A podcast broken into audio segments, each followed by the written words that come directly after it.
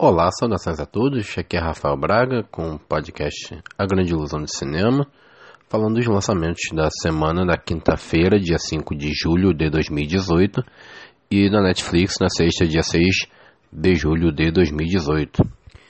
Para ficar registrado, né, estou fazendo essa gravação até um pouquinho depois né, do que eu faço normalmente, né, na sexta-feira à noite, portanto, é, portanto, um tanto quanto chateado com a eliminação da seleção brasileira né, na, na Copa do Mundo, enfim, né?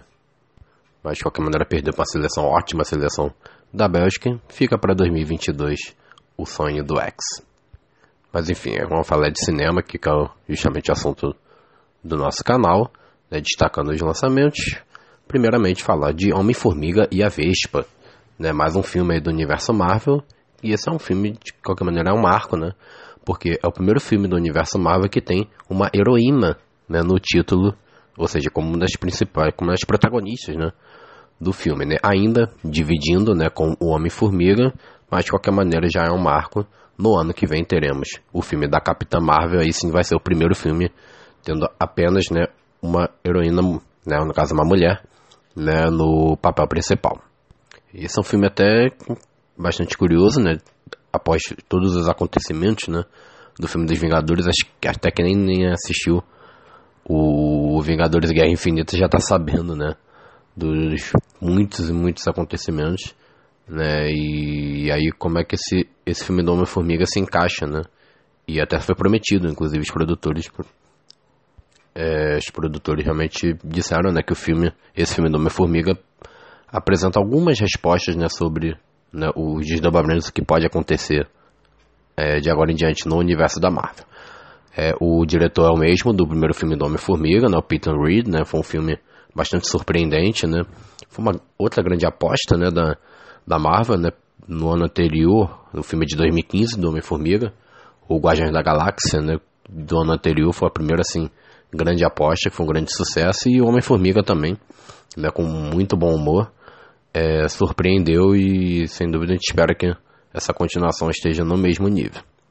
E assim como diretor, temos o retorno né, do Paul Rudd, né, como Scott Lang, né, que é, e é o Homem-Formiga, a Evangeline Lilly, né, como a Hope Van Dyne, e agora ela é a Vespa, e temos também o retorno do Michael Douglas, interpretando justamente o primeiro Homem-Formiga, né, o Dr. Hank Pym. E no enredo do filme, justamente, temos o Scott Lang, né, que, que tenta balancear sua vida né, de super-herói como a vida pessoal dele, né, ele que tem um filho, né, para é, criar também. E aí no meio desse balanceamento dele, né, de super-herói e pai, é justamente ele abordado, né, pela Hope Van Dyne, né, a Vespa e o Dr. Hank Pym, né, com uma nova missão urgente. E aí vejamos o que é, esse filme vai apresentar é, dentro do universo, mas claro também dá para esperar bastante entretenimento, né, se for realmente no estilo, né, e é, né, com certeza, do primeiro filme. Falar aqui de outros lançamentos, né, internacionais e nacionais. Essa semana não tem uma grande quantidade de lançamentos. É, primeiro aqui que eu vou falar estrangeiro, um filme chamado Cachorros. É um filme chileno, mas coproduzido por Alemanha, Argentina, França, Portugal e Suíça. Que é, tem como diretora Marcela Said, né? É um drama né, com no elenco principal Antônia Zegers, Alfredo Castro e Rafael Spregelburg, onde temos a personagem Mariana, né, que ela é da elite chilena, né, e aí ela é desprezada tanto pelo próprio pai como pelo marido, ela, ela não consegue engravidar. E aí ela começa a se sentir atraída pelo seu professor de equitação. Sei que esse professor de equitação, ele é um ex-coronel que é suspeito de crimes contra os direitos humanos durante a ditadura chilena, né, inclusive foi, talvez da América do Sul, tenha sido a ditadura mais, mais brutal, né? Ditadura de Augusto Pinochet. Um outro filme é a coprodução Canadá de Canadá e França, chamado Nós Vemos no Paraíso, né, dirigido por Albert Dupontel. Né, na verdade, é um filme de crime né, e drama também. Né, no elenco principal, Nahuel Pérez Biscayart, Albert Dupontel, né, o próprio diretor do filme, e Laurent Lafitte. Né, e o filme conta a história de dois soldados né, que têm personalidades diferentes que têm justamente em comum a guerra. né? Um deles é um, um artista e o outro, né, um ex-contador, né? E aí eles criam um plano para desmascarar um tenente que tenta lucrar com os corpos das vítimas da guerra. Olha só. Né? E aí essas aventuras deles, né, acabam é, logo se tornando bastante perigosas. Mais um filme francês chegando nos cinemas brasileiros, filme chamado Custódia, né, dirigido por Xavier Legrand, né, no elenco principal é Denis Menochet, Léa Drucker e Mathilde Onevon.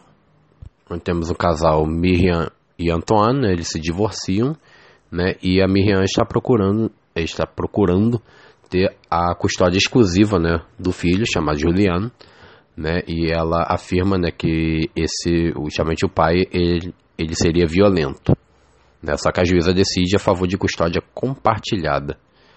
E aí, justamente, o, o, o garoto Julian acaba sendo levado ao limite, né, justamente por conta desse todo esse conflito, né, entre seus pais. E mais um filme francês também chegando, dessa vez um filme de terror, chamado A Noite Devorou o Mundo, de Dominique Rocher. Né, no elenco principal, Anders Danielsen Lia, Ghosh Farahani e Denis Lavon. Que é basicamente um filme de zumbi em Paris, né? Que não, não é um cenário muito explorado, né? Na verdade, filmes de zumbi normalmente né, são, são filmes americanos, né? Na Inglaterra também, né? Já teve vários filmes, né?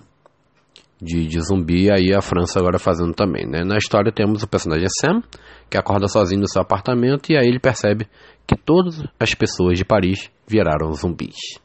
Então é bem interessante, né? Ver esse filme não, não é um gênero né, muito comum, tão comum né, no, no, no, cinema francês, mas que já teve, já obviamente, já filmes mais antigos. E mas, principalmente esse gênero né, de zumbi é, é uma novidade. E temos duas estreias brasileiras, né, um filme de comédia e um documentário. A comédia chamada Mulheres Alteradas, dirigida por Luiz Pinheiro, né, que tem aí quatro atrizes, né, bastante famosas, né, que são a Débora Seco, Alessandra Negrini, Mônica Iozzi e Maria Casadeval. E justamente o filme mostra o cotidiano justamente das quatro mulheres interpretadas né, por essas atrizes. Né. Temos a personagem Keka, né, que ela passa por uma crise no casamento. Temos Marinati, né, que é uma workaholic, né, ou seja, viciada em trabalho, e ela acaba se apaixonando. Temos a Leandra, né, que ela se sente insegura, né, porque não conseguiu ainda constituir uma família, né? E temos a Sônia, né? Que é, ela é casada, porém está cansada, né? Da rotina doméstica e justamente tem saudade, né? Da época de solteiro.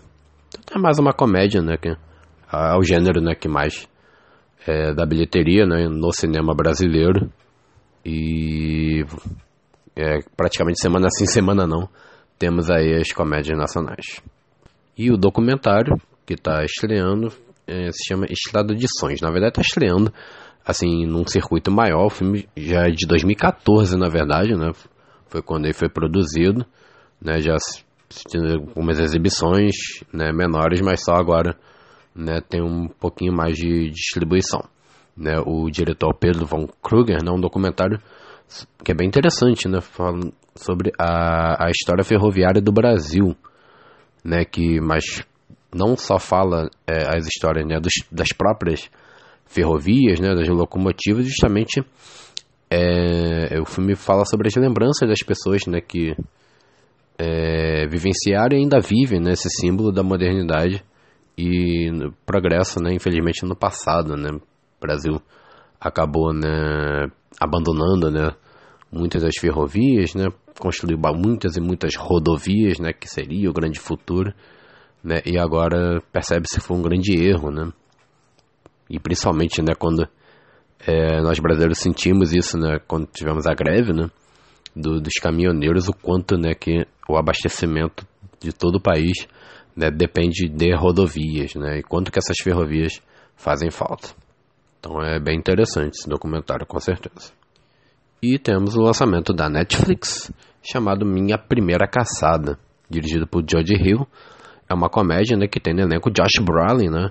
Ele que recentemente no cinema apareceu primeiro como Thanos nos Vingadores, Guerra Infinita e apareceu como Cable né, no filme Deadpool 2. Né? Além dele, no elenco principal temos Danny McBride e Montana Jordan. E o Josh Brolin interpreta né, um caçador chamado Buck Ferguson. E aí ele e o seu cinegrafista Don, eles vão por uma durante o fim de semana, né, partem para uma aventura, né?